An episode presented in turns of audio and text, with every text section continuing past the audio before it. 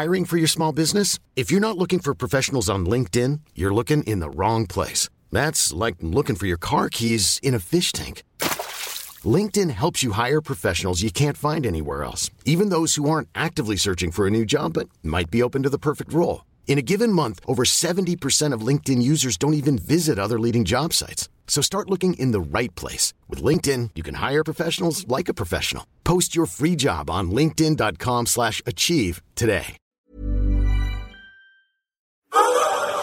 Quelques minutes, nous arriverons en gare de Brest, le terminus, avant de descendre. Assurez-vous de ne rien oublier à bord. Je vous rappelle que la descente du train se fait sur un quai et à l'arrêt. Veuillez en aucun cas descendre lorsque le train est en mouvement. La SNCF et tout équipage du TGV Nuit vous souhaite une bonne journée.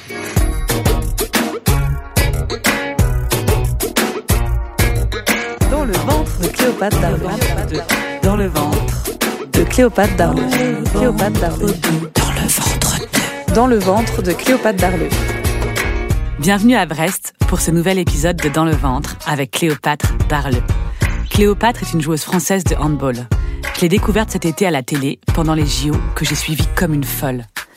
Il faut dire que l'équipe a gagné tous ses matchs jusqu'à devenir championne olympique. J'ai aussi découvert que le hand est un sport complètement addictif. Les joueuses passent leur temps à dribbler et à marquer des buts. Je me disais en regardant, mais quelle pression d'être dans les goals! J'ai donc eu envie de rencontrer la goal star pour lui poser plein de questions. Cléopâtre joue dans l'équipe du BBH, Brest-Bretagne-Handball. Et ça tombe bien, elle a aussi ouvert depuis quelques années un restaurant italien, Il Castello. C'est là qu'on se retrouve. Et Cléopâtre, je suis trop contente de te rencontrer parce que j'ai suivi les Jeux Olympiques comme une folle cet été. C'est vrai ? Ah bah merci, ça fait plaisir. Et tu vois, j'y connais pas grand chose en sport collectif, je pense en règle générale. Et là, j'étais à fond derrière votre équipe, quoi. C'est vrai. Bah, c'est vrai que j'ai eu énormément de retours. En fait, on a eu un parcours assez particulier parce qu'on n'a pas très bien commencé. Et au final, au fur et à mesure de la compète, c'est vrai qu'on a, on s'est un peu réveillé, quoi, je dirais. Et c'est vrai que sur la fin, j'ai eu énormément de retours de gens qui ont kiffé notre parcours. Mais en même temps, bon, une médaille d'or, de toute façon, enfin, c'est exceptionnel pour nous aussi. C'est un énorme souvenir, on est hyper heureuse de ce moment-là. Je pense que l'équipe, elle avait l'air assez soudée aussi, il y avait un truc beau à voir, quoi. Bah, c'est vrai, à partir du moment, en fait, on a eu un déclic quand il y avait le match, un dernier match coup près contre le Brésil, et on s'est réunis entre nous et on a eu vraiment un gros déclic de cohésion, et comme si après ça, on a décollé et...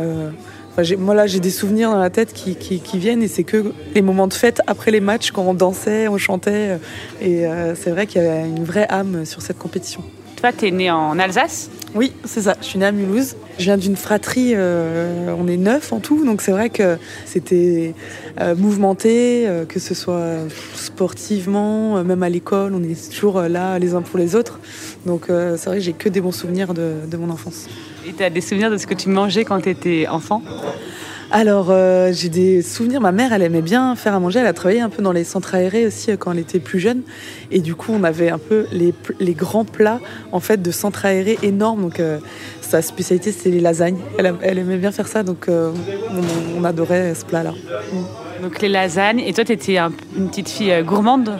Gourmande, oui. Alors, quand j'étais petite, je détestais les légumes.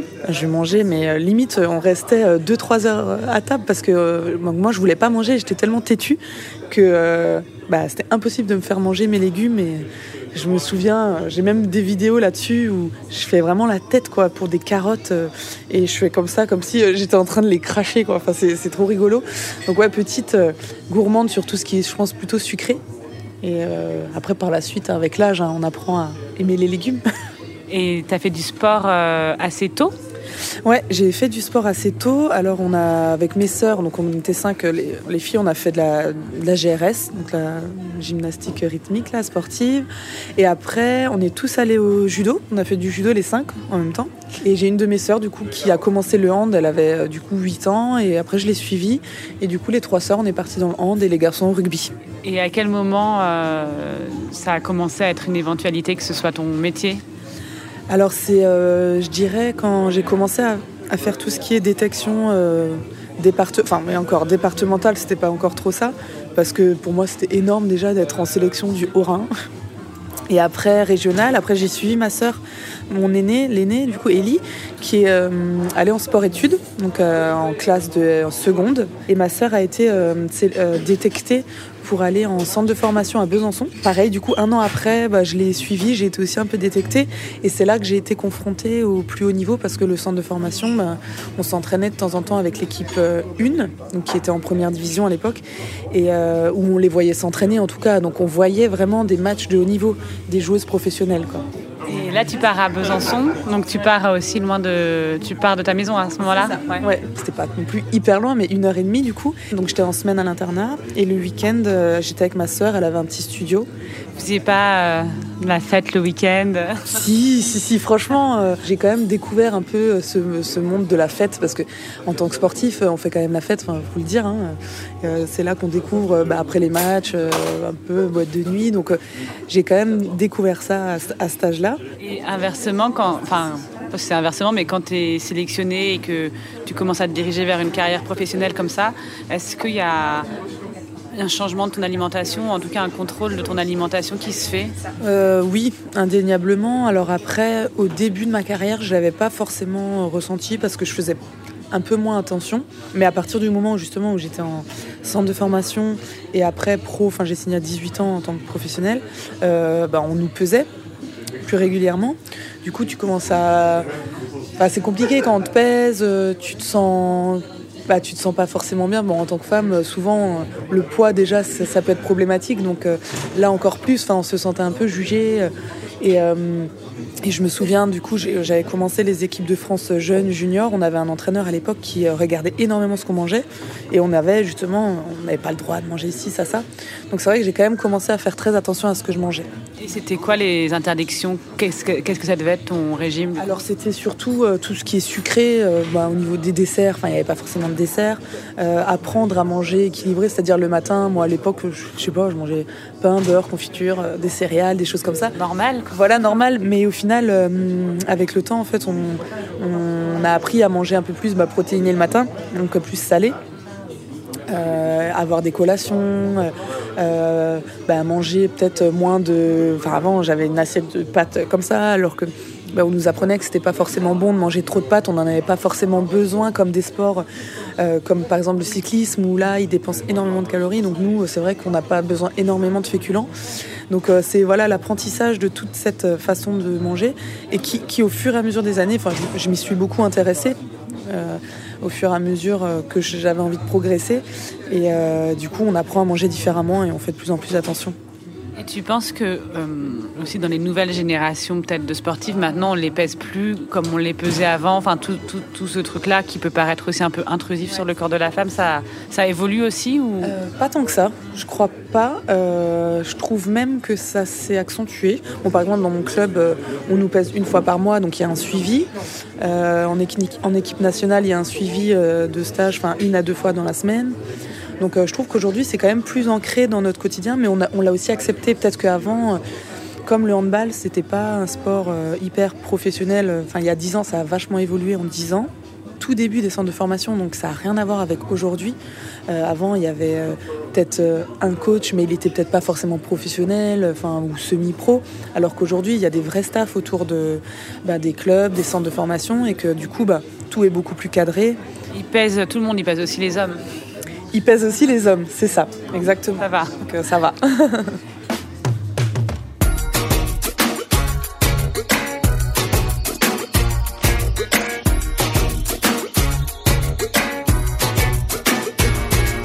Parce que là, on est quand même, faut le dire, dans ton restaurant. Ouais, c'est chic. Ça. Ouais, c'est sympa. À la base, c'était avec une fille de mon équipe qui était espagnole, donc on a ouvert un bar à tapas. Et c'était un truc qui me branchait vachement parce que j'aime beaucoup partager des moments comme ça autour de la nourriture et aussi autour d'un verre. Et au final, cette fille est partie. Et du coup, là, on a complètement changé. Je me suis associée avec quelqu'un d'autre. Et donc, du coup, maintenant, c'est un restaurant italien. Donc, on fait des pizzas, des salades et des bruschettas. Et des petites planches apéro. Je vais prendre une pizza, je pense. Ouais, les pizzas sont... Je vais aussi prendre une pizza, du coup, parce que je prends que les salades. Et c'est vrai que, je vais me faire un peu plaisir quand j'ai pas entraînement. Voilà. Du coup, c'était quoi Diavola, je vais prendre. Et moi, celle du moment, du coup. Ok. Elle est bien. Ouais. Oh, elle est très très bien. Ouais, bah. Et toi, tu es goal du coup, et c'est, je me suis toujours demandé qui décidait d'être goal. Pourquoi on décidait d'être goal? Alors, plus jeune, on met quand même les gens un peu en surpoids dans les buts, qui ne veulent pas courir et qui sont moins habiles, moins agiles sur le terrain. Aujourd'hui, bon, c'est un peu la punition quand même. Entre guillemets, c'est un peu ça. C'est toi, tu n'es pas très bon, tu vas dans les buts. À l'époque, c'était vraiment ça. Aujourd'hui, je sais qu'ils tournent un peu plus parce que dans les buts, on voit, comparé à avant, c'est un poste où il y a besoin de qualité physique, il y a besoin d'explosivité, il y a de souplesse. C'est un poste en plus hyper important dans une équipe, voire un des plus importants. Et du coup, on met des personnes quand même aujourd'hui qui ont beaucoup plus de qualité physique. C'est pas juste quelqu'un qui sait pas courir, quoi. On est tout le temps en fait sauf quand ils sont en attaque, mais à chaque fois il y a de l'action. Il y a toujours des tirs, il y a une 50aine d'actions dans le match ou 60aine en fonction des équipes. Est-ce qu'il y a de la psychologie aussi dedans Complètement, parce que c'est un poste où on peut être amené justement à prendre beaucoup de buts. Donc c'est un poste un peu ingrat parce que il y a des matchs où tu prends 10-15 buts d'affilée. T'arrives pas à t'en sortir, donc c'est vrai que c'est un travail mental. Donc j'ai, avec en équipe de France par exemple, on travaille. Il y a toujours un psychologue qui est avec nous pour travailler tous les aspects de la pratique. Après, il y a des préparateurs mentaux aussi des fois, quoi. Mais là aujourd'hui, on a un psychologue. Et c'est vrai que c'est un poste où tu es tout le temps en train de cogiter. Il y a un impact aussi psychologique qu'on peut avoir sur les autres joueurs. Donc c'est vrai que c'est au niveau psychologique, c'est. C'est quoi l'impact psychologique sur les autres joueurs? Par exemple, c'est si tu arrives à arrêter 2-3 tirs de suite et à prendre le dessus en fait sur le joueur adverse, ça peut être hyper important. Donc essayer de faire basculer comme ça la charge mentale en fait au niveau de ton adversaire. Alors moi je suis pas quelqu'un qui par exemple qui va crier sur l'adversaire. Alors il y a des gardiens qui sont comme ça, qui quand ils font un arrêt ils vont crier et ça va complètement la joueuse adverse elle va baisser la tête, elle osera plus revenir. Bon moi c'est pas trop mon cas, mais il y en a. Je l'ai jamais trop fait, sauf quand je suis très énervée ou on m'a mis un ballon dans la tête, quelque chose comme ça. Là je peux être comme ça, mais c'est vrai que c'est pas dans ma nature.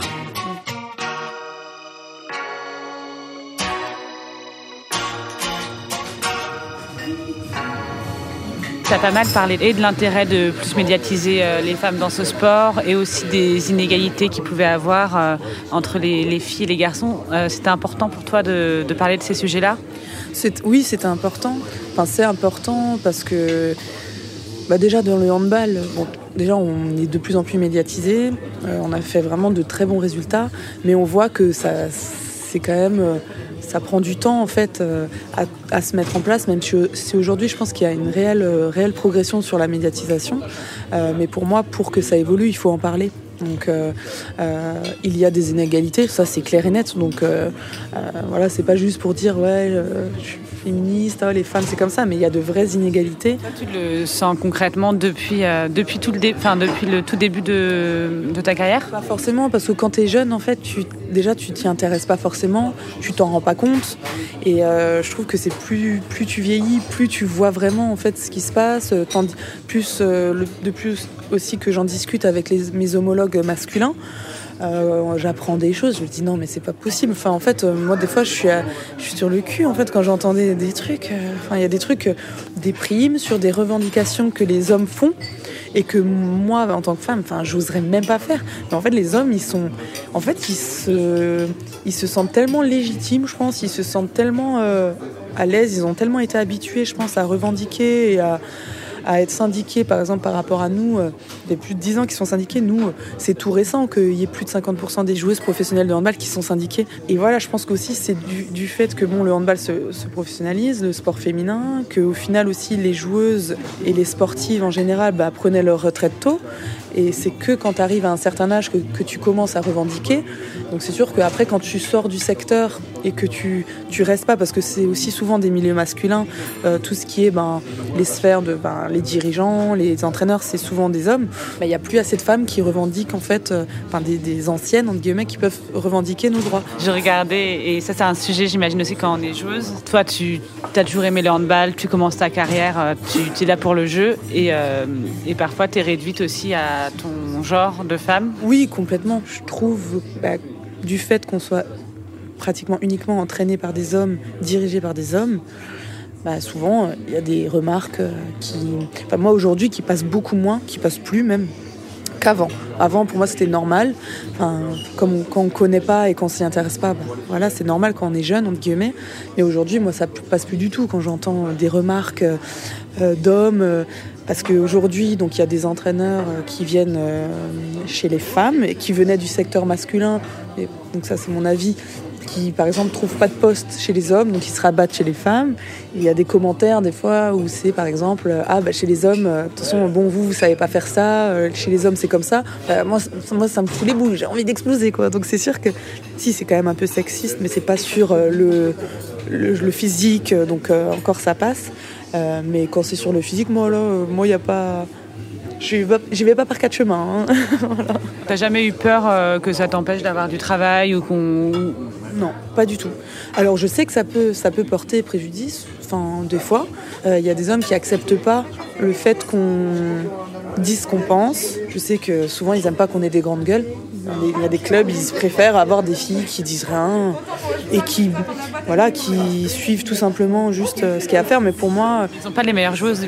Exactement. Et pour moi, sur le terrain, t'es obligé d'avoir du caractère. Enfin, t'es obligé d'avoir des joueuses de caractère. Tu peux pas que avoir. Pour moi, il faut avoir du caractère sur le terrain. Merci. On reçoit les pizzas là. Ouais. Qui sont très belles. Waouh, merci. Ah, tu mets sauce piquante. Moi j'aime bien. Moi aussi j'aime bien. Mais généralement j'aime bien ce qui est épicé. Ouais, après là tu verras là. C'est déjà un peu épicé, ouais. Et tu parlais aussi d'être syndiquée.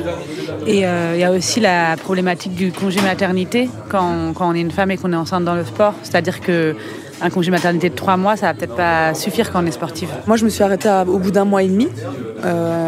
Alors, parce que bon, le handball, c'est quand même un sport de contact. Et pour moi, il est inconcevable de prendre un risque, en fait, sur une grossesse. Donc pour moi, il est inconcevable qu'une femme enceinte, en fait, soit sur un terrain. Ça, c'est mon avis. Oui, parce qu'avant, en fait, quand il n'y avait pas cette convention, on n'avait que 3 mois, en fait, de maintien de salaire. Ça peut être un frein. Donc là, aujourd'hui, c'est passé à 1 an. Donc c'est énorme. Et c'est pour ça aussi que j'ai décidé d'en parler. Et, bon, même si c'est pas moi qui ai créé cette convention collective, Diane, mais en tout cas, de la promouvoir, c'est important pour moi. Et tu as fait la une de ce magazine, du coup. J'ai lu qu'il t'avait aussi élue sportive la plus sexy de l'année 2012. Et ça, j'imagine qu'ils ne doivent plus faire ce genre de classement maintenant en 2022. Mais toi, à l'époque, tu avais réagi comment ? Et maintenant, comment tu le perçois 10 ans plus tard ? Ah mais c'est un truc de fou parce qu'à l'époque, donc c'était en 2012, j'avais 23 ans. J'avais 22 ans parce que c'était... Et je l'avais bien pris, en fait. C'est ça qui est fou. Je l'avais bien pris. Je trouvais ça, ah bah tiens, enfin bon, c'est sympa, c'est gentil. Voilà. C'était avant les Jeux, donc je sais pas, j'étais déjà heureuse d'être là, qu'on me connaisse, voilà quoi. Et c'est vrai qu'aujourd'hui, ça passerait plus du tout. Alors, je trouve ça grave quoi quand même. Mais bon, à l'époque, ça m'avait pas du tout posé de problème. Et je l'avais même bien pris en fait. Donc. Je veux bien d'allonger. Est-ce que tu as le trac, toi, Cléopâtre, avant de monter, j'allais dire sur scène, mais c'est presque ça quand tu fais un match ? Ça dépend des matchs, mais en général, oui, quand même. La journée, par exemple, la journée du match, c'est toujours particulier, il y a toujours un peu de stress. Tu fais comment pour le gérer ? Alors, je me rassure un peu avec mes routines, tu vois, c'est vrai que j'ai un peu toujours la même façon de faire... un peu de sieste, un peu de trucs, mais c'est vrai que c'est une journée particulière. Je suis assez stressée et je pense que tout le monde l'est. Au final, des fois, on se l'avoue pas. Et qu'est-ce que tu manges avant un match ? Alors, je mange donc midi, c'est toujours du riz parce que bon, je mange plus de pâtes ou quoi, donc plutôt riz et une viande et des légumes. Donc assez basique. Hein. Ça, je mange le midi. Donc souvent, je joue vers 20h. Et après, je mange une collation 3 heures avant le match. Donc la collation, c'est toujours aussi basse protéine. Alors souvent, je mange du blanc de poulet, par exemple, avec soit une tranche de pain, un fruit, café. Je bois beaucoup de café quand même. Jour de match, je bois beaucoup de café, ça me déstresse aussi. Ouais. Ce serait plutôt le contraire normalement. Ouais, du coup, j'avoue que même des fois j'abuse parce que j'en bois tellement que justement je tremble carrément tellement que j'en ai vu. Donc je me suis un peu calmée là-dessus. Et toi, Cléopâtre, là, t'as re-signé, j'ai lu, pour 2 ans. Donc ça avait l'air d'être une très bonne nouvelle dans les médias pour tout le monde et pour les supporters du club aussi. Ouais, c'est clair. C'était, pour moi, c'était un souhait. Le club aussi, les supporters, j'ai eu énormément de soutien. Je sais que je les apprécie et qu'ils m'apprécient. Donc c'est une resignature dans un bon climat et je pense que tout le monde est content. Et après ces 2 ans que tu vas... Donc ça nous amène à 2024. Donc oui, voilà, mon objectif, c'est d'aller jusqu'à Paris 2024. Et après, je verrai. Pour l'instant, je me suis donné ça comme objectif. C'est vraiment... je vais me donner tous les moyens pour être au taquet à ce moment-là. Et ensuite, je verrai si je continue ou pas. C'est bien de pas fermer. Oui, voilà. Au départ, alors pour mon mari, c'était important qu'il ait une date parce que lui il aime beaucoup se projeter et déjà j'ai déjà un enfant mais on aimerait bien un deuxième et lui c'est pas forcément facile non plus pour les conjoints justement parce que lui il est à la maison, moi je pars souvent, quand je suis en compétition je pars 1 mois, il est 1 mois toute seule avec la petite, les jeux c'était 2 mois et même au quotidien, même si je pars pas 1 mois, je pars souvent dans la semaine, 3-4 jours, donc c'est vrai que c'est un rythme assez difficile, donc pour lui c'est aussi important d'avoir au moins une perspective de se dire dans 2 ans au moins peut-être qu'on pourra avoir une vie normale. Mais si à ce moment-là on a trouvé un équilibre et que peut-être pourquoi pas continuer, peut-être que en club ou que en équipe de France, je crois que c'est pas possible. Mais t'as pas du tout envie d'arrêter pour le moment en tout cas. Mais aujourd'hui non, j'ai pas forcément envie d'arrêter parce que je prends encore beaucoup de plaisir. J'ai laissé Cléopâtre à Brest et je suis repartie prendre mon train parisien, non sans avoir acheté des petites galettes bretonnes et des sardines. Pour continuer à suivre l'actualité de Cléopâtre, je vous conseille vivement de jeter un coup d'œil à sa page Instagram et à son site internet cléopâtredarleux.com. Et évidemment, je vous encourage aussi à suivre ses matchs avec Brest et l'équipe de France. Dans le prochain épisode, nous retrouverons la chanteuse de R&B Ronisia. Nous ne serons pas au bord de la mer, mais presque, car nous allons manger des crevettes. Dans le ventre est un podcast produit par Sony Music, imaginé et écrit par Zazie Taviscian et réalisé par Geoffrey Puitch. Si tu pouvais choisir 3 personnes avec lesquelles déjeuner ou dîner, vivantes ou mortes, pas obligé de dire des joueurs de handball. Hein. Ouais, non, bien sûr. Mais je dirais quand même un. Donc c'est Philippe Médard. Donc c'est mon ancien. C'est un ancien gardien de l'équipe de France. Qui était aux Jeux de Barcelone 92, il a gagné une médaille et il m'a entraîné ma première année pro quand j'étais à Paris et il est décédé il y a quelques années et ça a été quelqu'un quand même de marquant de par déjà ce qu'il m'a apporté au niveau du handball, ça a été un monument aussi et donc c'est vrai que j'ai toujours une petite pensée pour lui. J'aime bien Camille Lelouch parce qu'elle me fait beaucoup rire. J'adore. J'aimerais bien qu'elle me fasse rire à table. Je pense qu'on rigolerait bien. Et quelqu'un d'autre, je sais pas. Ah non mais c'est fou ça. J'ai eu Brad Pitt qui m'est venu comme ça. Ah bah, si, c'est une bonne idée. En plus c'est pas mal. C'est vrai qu'il est célibataire et qu'il cherche l'amour. Ah bon, super. Bon, je ne suis pas, mais bon, le temps d'une soirée, on rigolera bien en tout cas. C'est un repas un peu fantasmé. Bon, ouais. Voilà, ça reste dans ce repas, quoi. Ouais, exactement. Voilà. C'est marrant, ça m'est venu à l'esprit comme ça. Et je me dis, non, je vais pas dire ça quand même. Je me dis, bon, voilà, ce qui me vient à l'esprit. Après, tu vas avoir un message de Brad Pitt sur ton Instagram. En disant, bonjour Cléopâtre. C'est vraiment improbable. Hein. Ouais. Je pense qu'il connaît pas du tout le handball aux États-Unis. C'est pas encore venu jusque là-bas. Si cet épisode vous a plu, n'hésitez pas à vous abonner et à en parler autour de vous. En attendant, n'oubliez pas, bien manger, c'est bien. Bien manger, bien accompagné, c'est encore mieux.